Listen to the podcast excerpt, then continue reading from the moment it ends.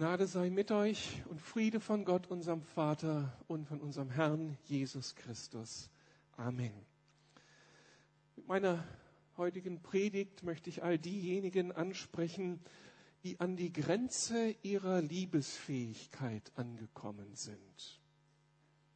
Gibt es vielleicht Menschen unter uns, die hier irgendwie spüren, es reicht, ich kann nicht mehr. Das fällt mir so schwer hier auch noch zu lieben, anzunehmen, zu versöhnen, zu trösten, bei den Menschen zu sein und zu bleiben. Konkret, ich will die Eheleute unter uns ansprechen, die keine Schmetterlinge mehr im Bauch füreinander haben. Das passiert ja so schnell. Da sind wir verliebt und begeistert voneinander und dann kommt der Alltag und die Routine und dann vergeht so die Begeisterung füreinander und man lebt sehr routiniert miteinander. Muss das so bleiben? Ich möchte die ansprechen, die Eltern unter uns ansprechen, die durch ihre Kinder überfordert sind. Auch das gibt es ja immer wieder. Kinder fordern uns heraus, kosten viel Arbeit und das kann manchmal sehr grenzwertig erfahren werden. Und man empfindet, es reicht. Ich bin irgendwie am Ende ausgelaucht. Woher soll ich die Kraft bekommen, jetzt hier weiterzugehen? Ich möchte diejenigen ansprechen, die in ihrem beruflichen Umfeld an Kollegen und Vorgesetzten leiden, an ihren Kunden, Patienten, Klienten, wie auch immer. Auch da wissen wir ja, dass wir funktionieren müssen, unseren Job machen müssen, freundlich sein müssen, einladend sein müssen, sonst haben wir keinen Erfolg. Aber manchmal reicht es. Und dann fällt es eben schwer anzunehmen, zu ermutigen, freundlich zu sein, oder? Und was uns dann manchmal da zugemutet wird, was wir so einfach schlucken müssen, das geht richtig ans Eingemachte.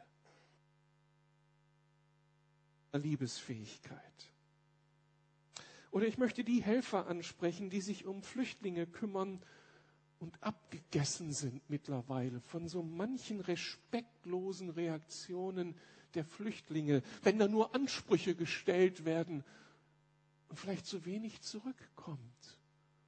Die Länge bringt die Last und die Willkommenskultur des Anfangs, das wird dann schnell zu einer Überforderungskultur. Und wir kommen an die Grenzen unserer Tragesfähigkeit, unserer Liebesfähigkeit. Stimmt das oder bin ich alleine im Club? Ich denke, wir alle kennen diese Grenzen unserer Liebesfähigkeit. Wir alle kommen im Alltag an unsere Akzeptanz und Liebesgrenze. Der Grund ist, unsere Liebesquellen, aus denen wir schöpfen, sind halt endlich und sie versiegen so schnell. Wir haben eine Gemeindegründung in Woltersdorf am Rande der Stadt Berlin im Südosten der Stadt. Und an diesem Ort gibt es eine sogenannte Liebesquelle. Schon alte Karten zeigen neben dem Weg von der Schleuse nach Rüdersdorf eine Quelle, deren Wasser über den Weg hinweg in den Mühlenteich rieselte, so auf den ganz alten Karten zu sehen. Seit 1886 kann man auf einer eisernen Tafel an dieser Quelle lesen, aus Märkschem Sand entsprang ich hell als Labetrunk und Liebesquelle. Daher der Name Liebesquelle in Woltersdorf. Dass es dort solch eine natürliche Quelle gab, sprach sich schnell herum.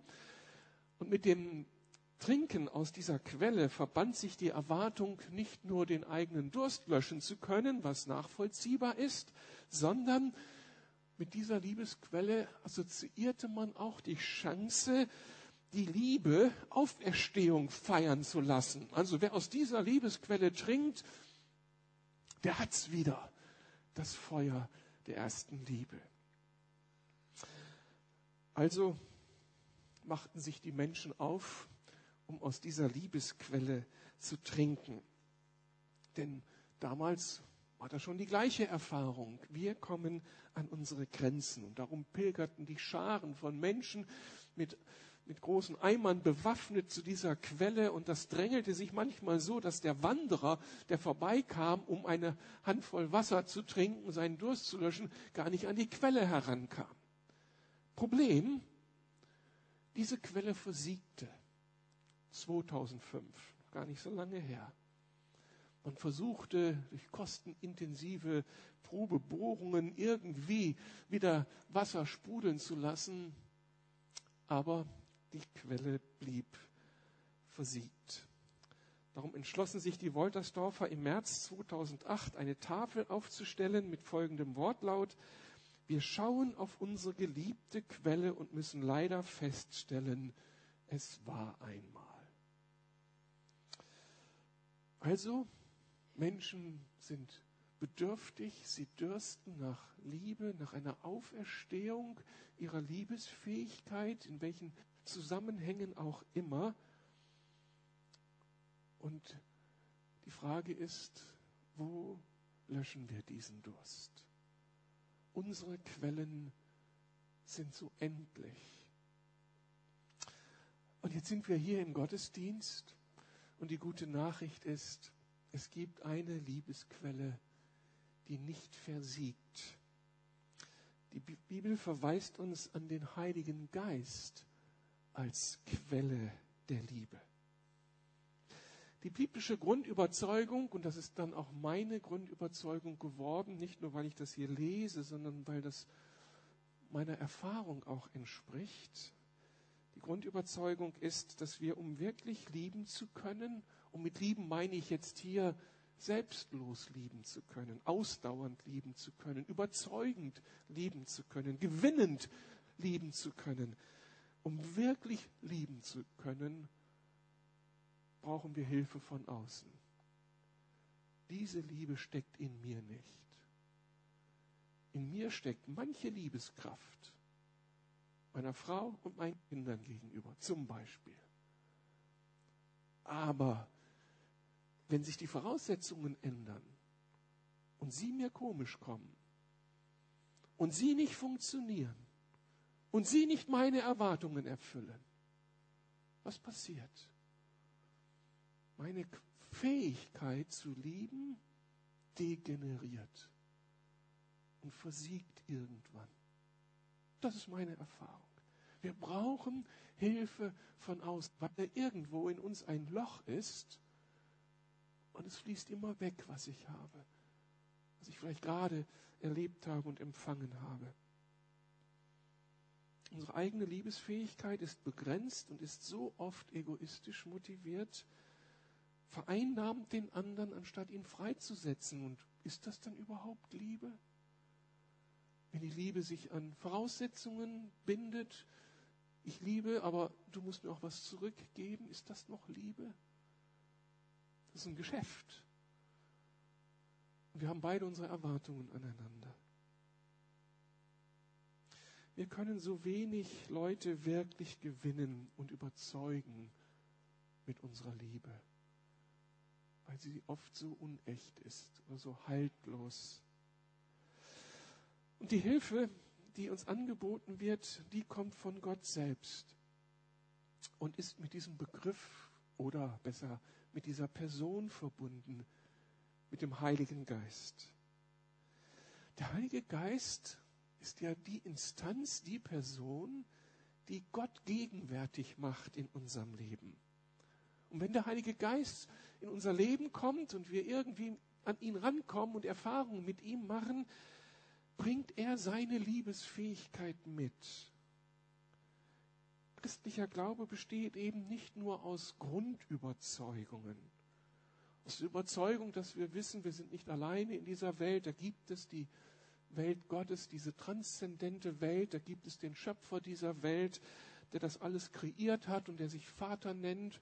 Das sind Grundüberzeugungen. Das macht uns aus, natürlich, aber das ist nicht alles. Und christlicher Glaube geht auch nicht aus in ethischen oder in moralischen Konzepten, die wir als Christen ja auf die Fahne geschrieben haben. Wir wollen Menschen sein, die lieben. Wir wollen unsere Nächsten lieben wie uns selbst. Wir wollen sogar unsere Feinde lieben. Ein tolles ethisches Konzept. Ja, das macht den Christen aus, dass wir das uns wünschen. Aber dann gibt es eben noch das andere.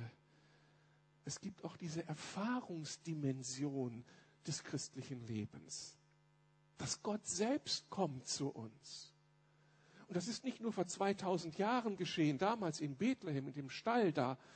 Wir kennen die Geschichte. Da ist Christus gekommen, aus der Welt Gottes in diese Welt hinein, um hier die Dinge wieder ins Lot zu bringen, die verrückt waren.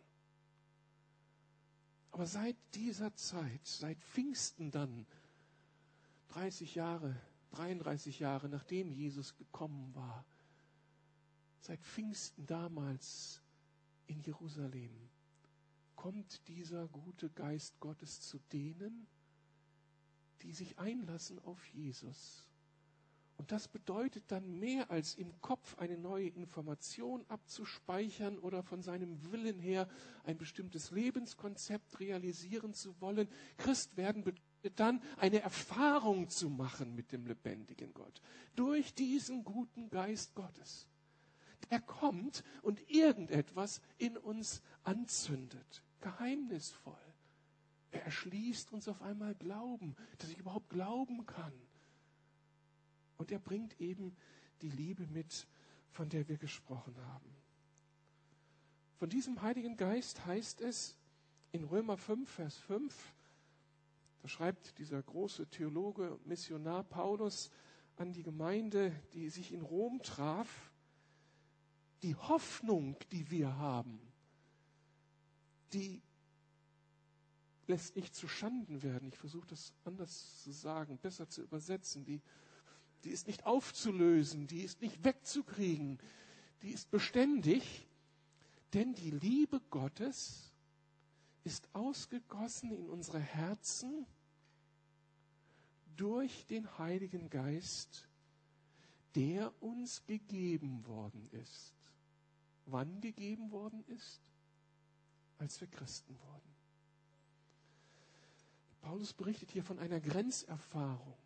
Er spricht in dem Vers vorher davon, dass wir alle erleben, wie da Herausforderungen im Alltag auf uns warten, die einen hohen Preis kosten, die unsere Ausdauer kosten, die aber dann auch gut sind, weil sie etwas bewirken in uns, Charakter bewirken.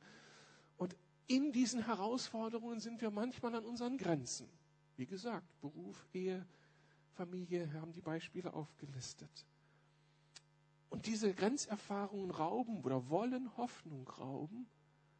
Aber jetzt kann Paulus sagen, aber nicht für den, der diese Gotteserfahrung gemacht hat. Der erlebt, wie der Heilige Geist in ihm lebt. Bei dem stirbt die Hoffnung nicht.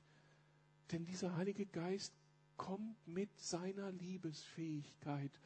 Und die Liebe hält durch, auch in Dürrezeiten. Die Hoffnung lässt nicht zu Schanden werden, denn die Liebe Gottes ist ausgegossen in unsere Herzen durch den Heiligen Geist, der uns gegeben wurde. Wenn du Jesus Christus persönlich kennst, Christ geworden bist und ihm vertraust, ob du das nun spürst oder nicht, dann heißt es, Gott ist in dir gegenwärtig, im Heiligen Geist, irgendwo. Eine mystische, geheimnisvolle Realität, die wir, die kein Chirurg beim Röntgen irgendwie wahrnehmen kann, aber die doch real ist. Und dieser Heilige Geist hat Liebe mitgebracht.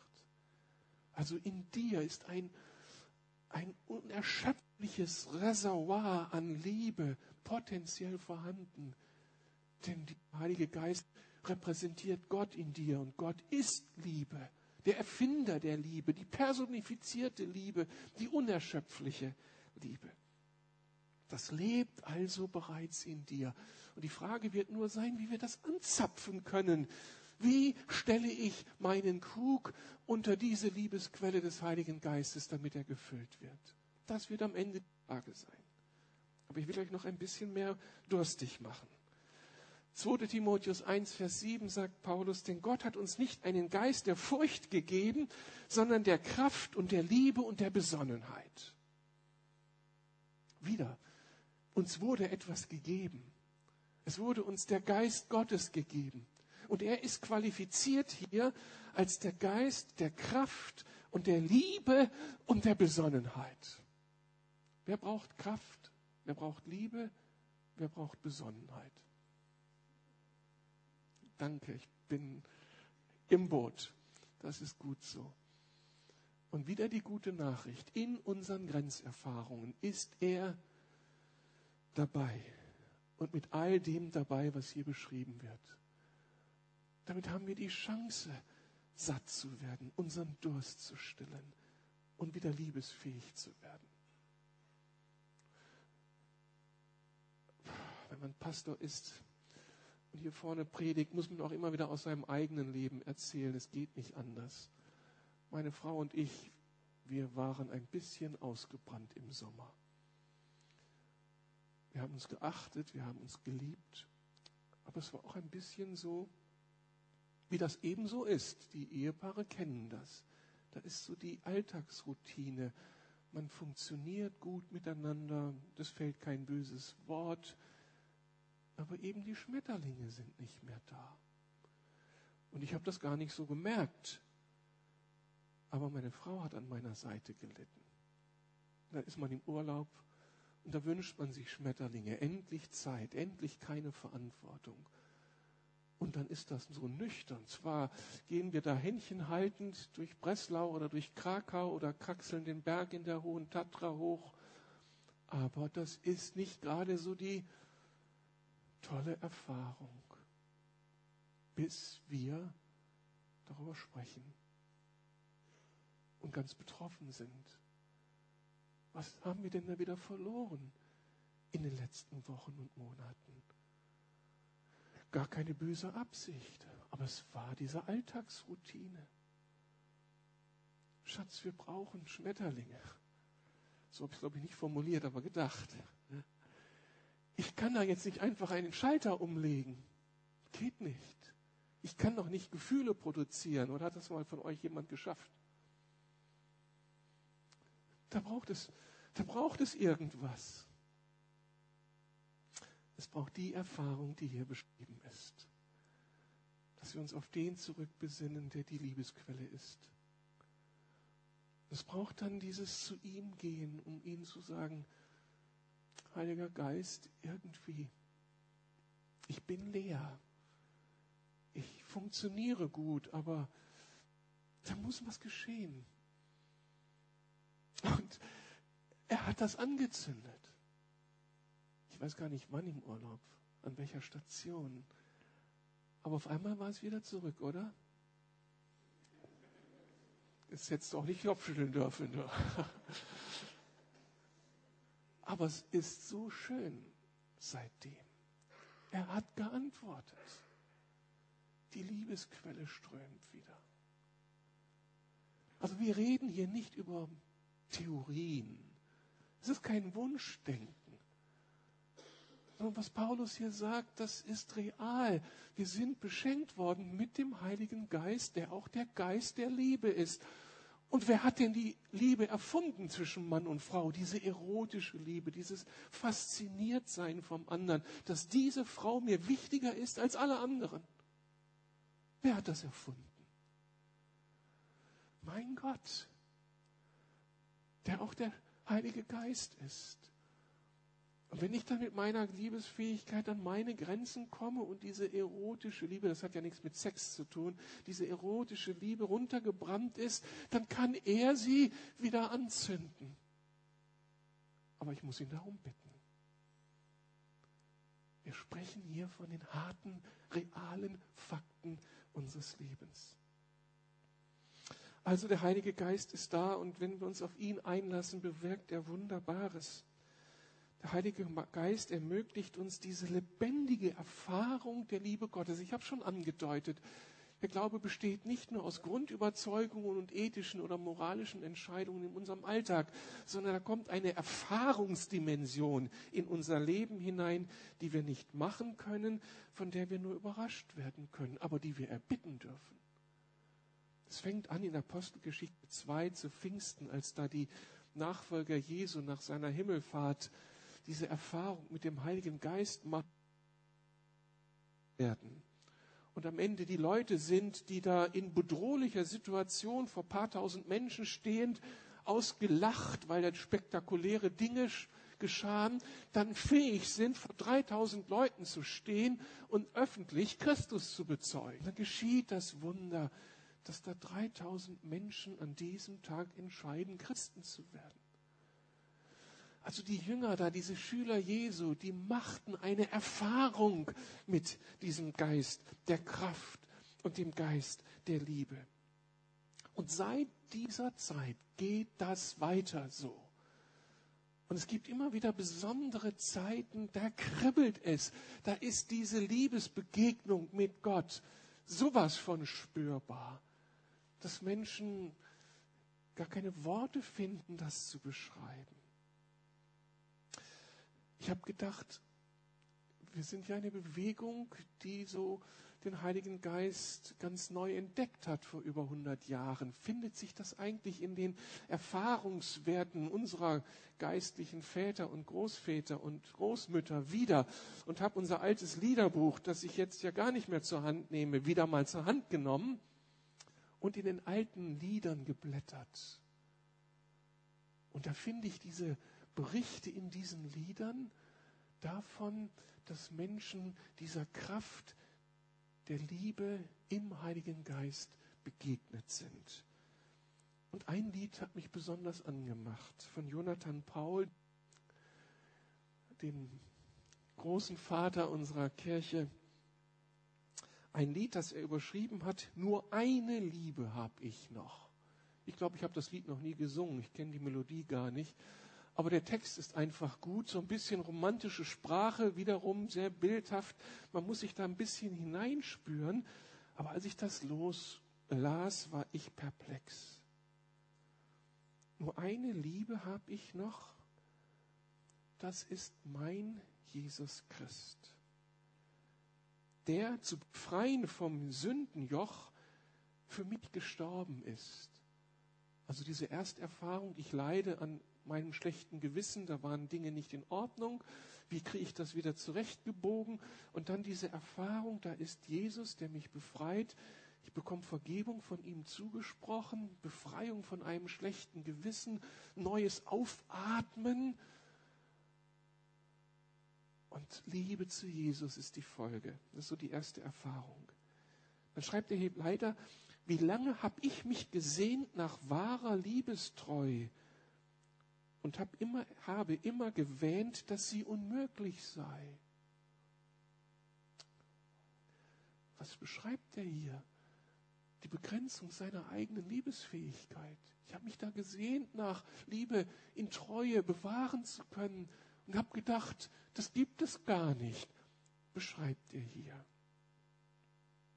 Und dann ist er Jesus und dem Heiligen Geist begegnet. Zweite Strophe. Nur eine Liebe habe ich noch, das sage ich aller Welt. Ja, Gott, Lob, es ist möglich doch, dass man die Treue hält. Es ist möglich doch, dass man die Treue hält, dem Partner treu bleibt, nicht der Versuchung nachgibt, weil da eine Kraft ist, die größer ist als all die Enttäuschung und Frustration über den jetzigen Zustand der Partnerschaft. Eine Liebe, die mir den zweiten langen Atem gibt. Jonathan Paul sagt, es ist möglich, ich habe es erlebt. Ich kam zum Heiland voller Schuld, an Liebe, an allem arm. Doch er vergab mit großer Huld, da ward mein Herz mir warm. Also nicht irgendwie nur ein Kopf geschehen, sondern das, das hatte Existenz aus warm. Ich habe das gespürt, Ich habe Gott gespürt. Nur eine Liebe habe ich. Nur eine Liebe habe ich, doch ist mein Herz nicht eng, weil ich nur eine Liebe habe. Ein Liebestrom durchwallet mich, das aller ich gedenk. Ob Freund, ob Feind, es ist gleich viel. Sie alle schließe ich ein. Nur lieben. Lieben ist mein Ziel. Und das heißt selig sein. Also ich bin nicht eng geführt. Da ist nur die eine Karte, auf die ich setze. Und das ist meine ganze Hoffnung und meine ganze Leidenschaft. Und wird mir die genommen, dann ist alles zu Ende. Nein. Gott, es ist so viel größer und hat mir den Zugang erschlossen zu so viel mehr Menschen, dass da ein Reichtum in meinem Leben entstanden ist und er macht mich fähig dazu, andere zu lieben. So habe ich diese eine lieb, doch nicht aus eigener Kraft. Es ist des Heiligen Geistes Trieb, der sie im Herzen schafft. O Brüder, Schwestern kannte er auch damals, aber hat sie irgendwie vergessen hier. Sucht in Jesu Heil, sonst bleibt das Herz beschwert. Ach, nehmt an seiner Liebe teil, dem Himmel auf der Erd. Stark. Richtig stark. Das ist nicht nur Theologie, auswendig gelernte Wahrheit und hier beschreibt jemand, wie er an seine Grenzen gekommen ist, wie er dachte, das sei das normale, Untreue, Liebesunfähigkeit. Und wie er dann umkehren durfte, Erneuerung erlebt hat und Anschluss an diese Liebesquelle gefunden hat. Und das ist eine reale Erfahrung, die lebend verändernd wirkt.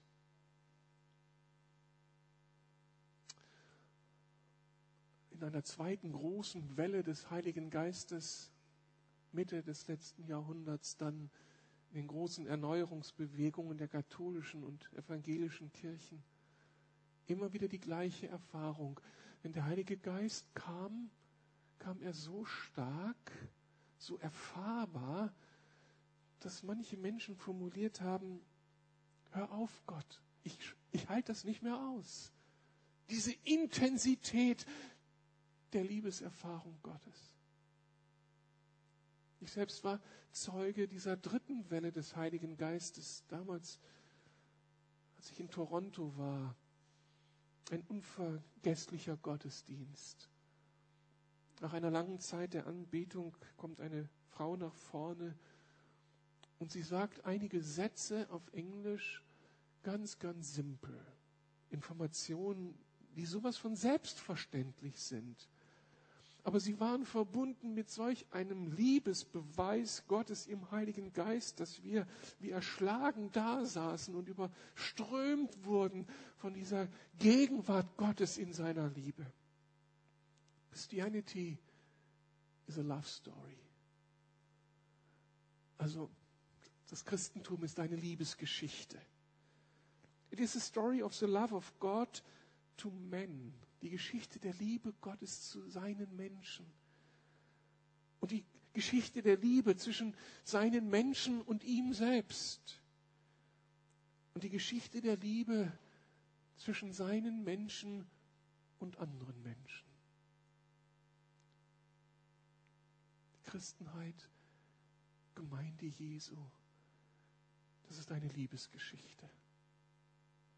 Die ganze Geschichte beginnt mit dieser unglaublichen Liebestat von Golgatha. Das ist der lebendige Gott, der Schöpfer Himmels und der Herr der Erde, der Herr aller Herren, die größte Nummer im Universum.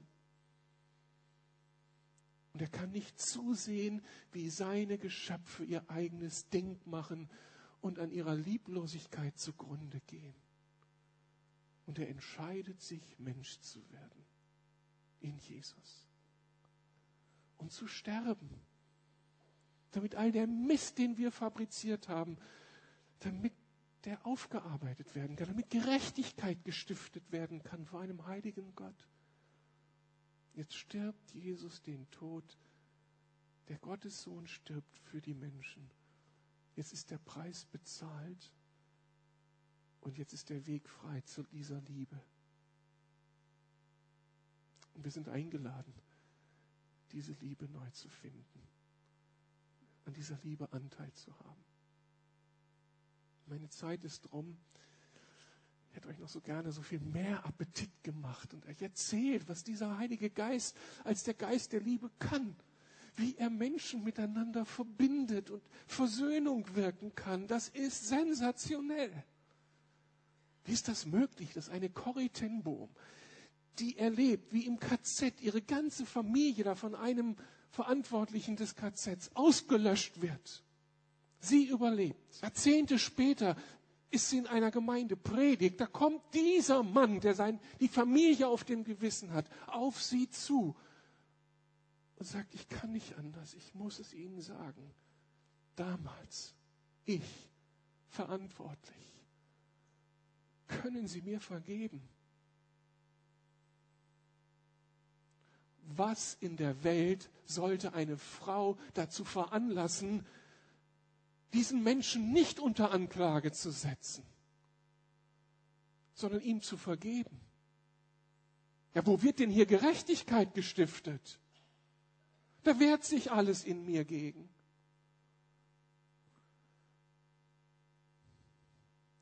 Sie ist angeschlossen an die Liebesquelle.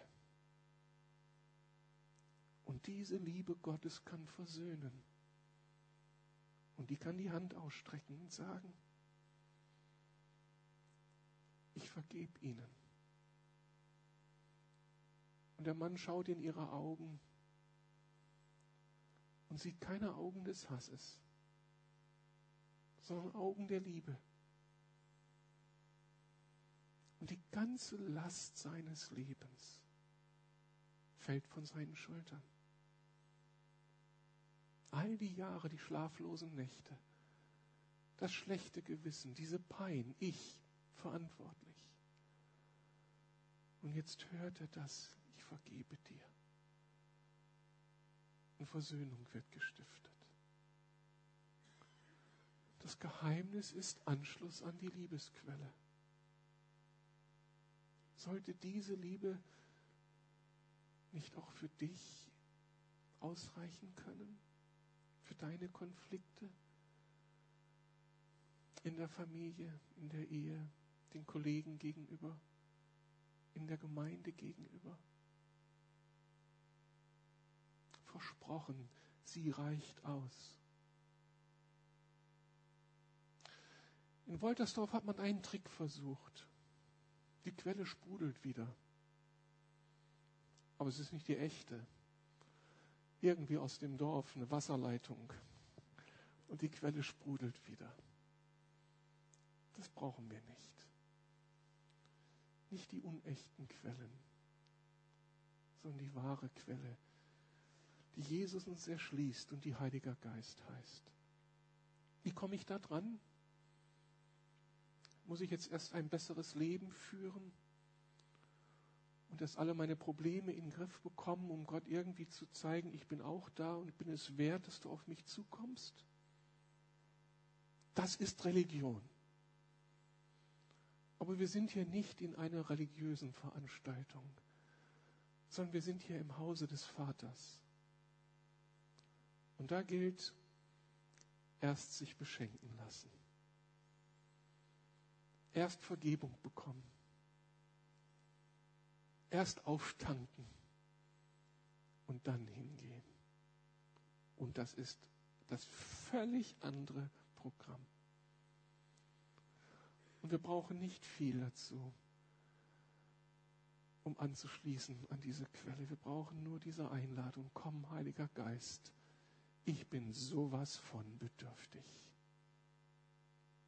Ich muss trinken. Vielleicht gehört dazu auch, dass wir umkehren und sagen, Jesus, ich habe an den falschen Quellen getrunken. Ich habe das versucht, irgendwie anders zu machen. Ich habe da so meine Geschichten.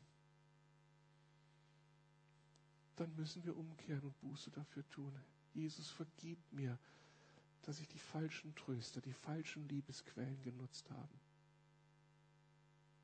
Das kann das Essen sein, das kann Musik sein, das kann Freizeitbeschäftigung sein, das kann Pornografie sein, das kann alles Mögliche sein. Falsche Quellen, aus denen wir keine Kraft ziehen. Dann steht jetzt Jesus hier nicht mit erhobenem Zeigefinger und klagt dich an. Er steht da und sagt, Mensch, komm doch zu mir, das nützt dir nichts. Das bringt dich nicht weiter, das entfremdet dich weiter von mir und von den Menschen. Komm doch zurück in meine Gegenwart und tank bei mir auf.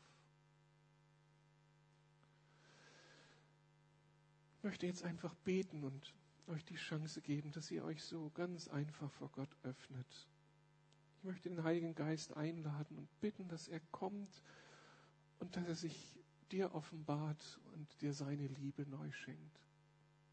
Und wenn er dir die neue Sehnsucht schenkt und du nach Hause gehst und dir eine Stunde Zeit nimmst und die Dinge nochmal durchgehst mit Jesus und den Heiligen Geist zu Hause einlädst, komm, lass mich neu trinken bei dir. Oder du machst jetzt eine Erfahrung mit ihm. Alles ist möglich. Aber ich möchte ihn einfach einladen. Und wer Jesus überhaupt noch nicht kennt und gar keine Beziehung zu Gott hat, Vielleicht ist das jetzt die, die goldene Gelegenheit zu sagen, Gott, ich klopfe bei dir an. Komm in mein Leben und mach mein Leben neu.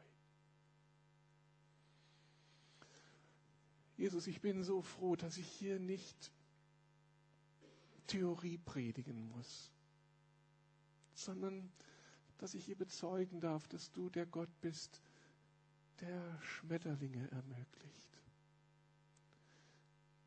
der auch nach 38 Jahren Ehe eine Verliebtheit ermöglicht, die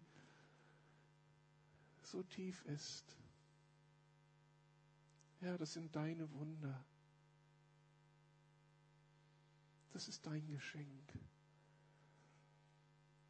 Ich danke dir, dass du ein Gott bist, der fähig ist, uns über Mauern zu verhelfen, die wir nicht alleine überwinden können, wenn Mauern uns von Menschen trennen können.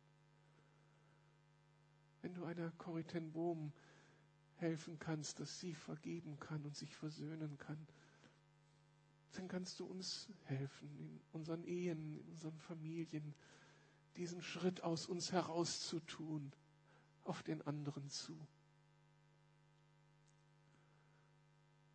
Komm du Kraft aus der Höhe.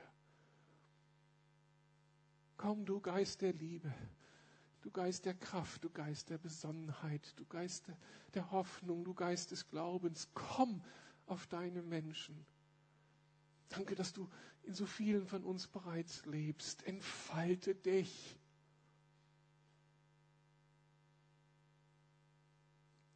Ich danke dir für deine Gegenwart. Lass uns einfach nur einige Augenblicke ganz stille sein und aufatmen in seiner Gegenwart.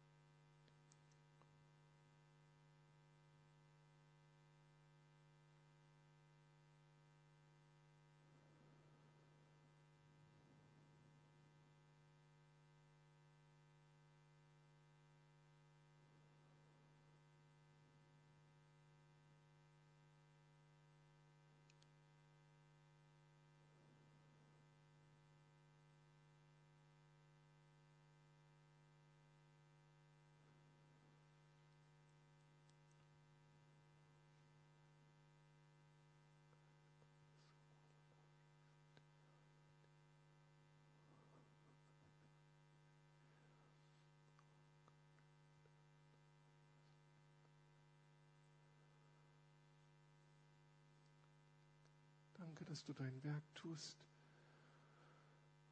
und auch im Anschluss an diesen Gottesdienst tun wirst. Danke, dass deine Liebesquelle geöffnet ist. 24 Stunden, sieben Tage in der Woche, bis zum großen Tag deiner Wiederkunft. Wir beten dich an, den heiligen Gott, dich den Vater, dich den Sohn und dich den Heiligen Geist.